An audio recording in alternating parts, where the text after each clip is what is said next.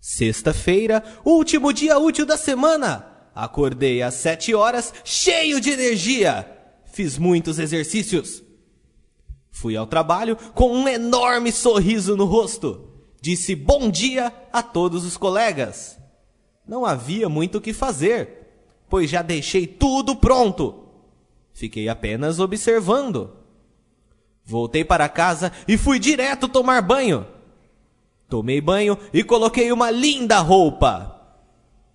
Fui com meus amigos para a balada. Dancei muito, encontrei muitas pessoas novas e dei muitas risadas.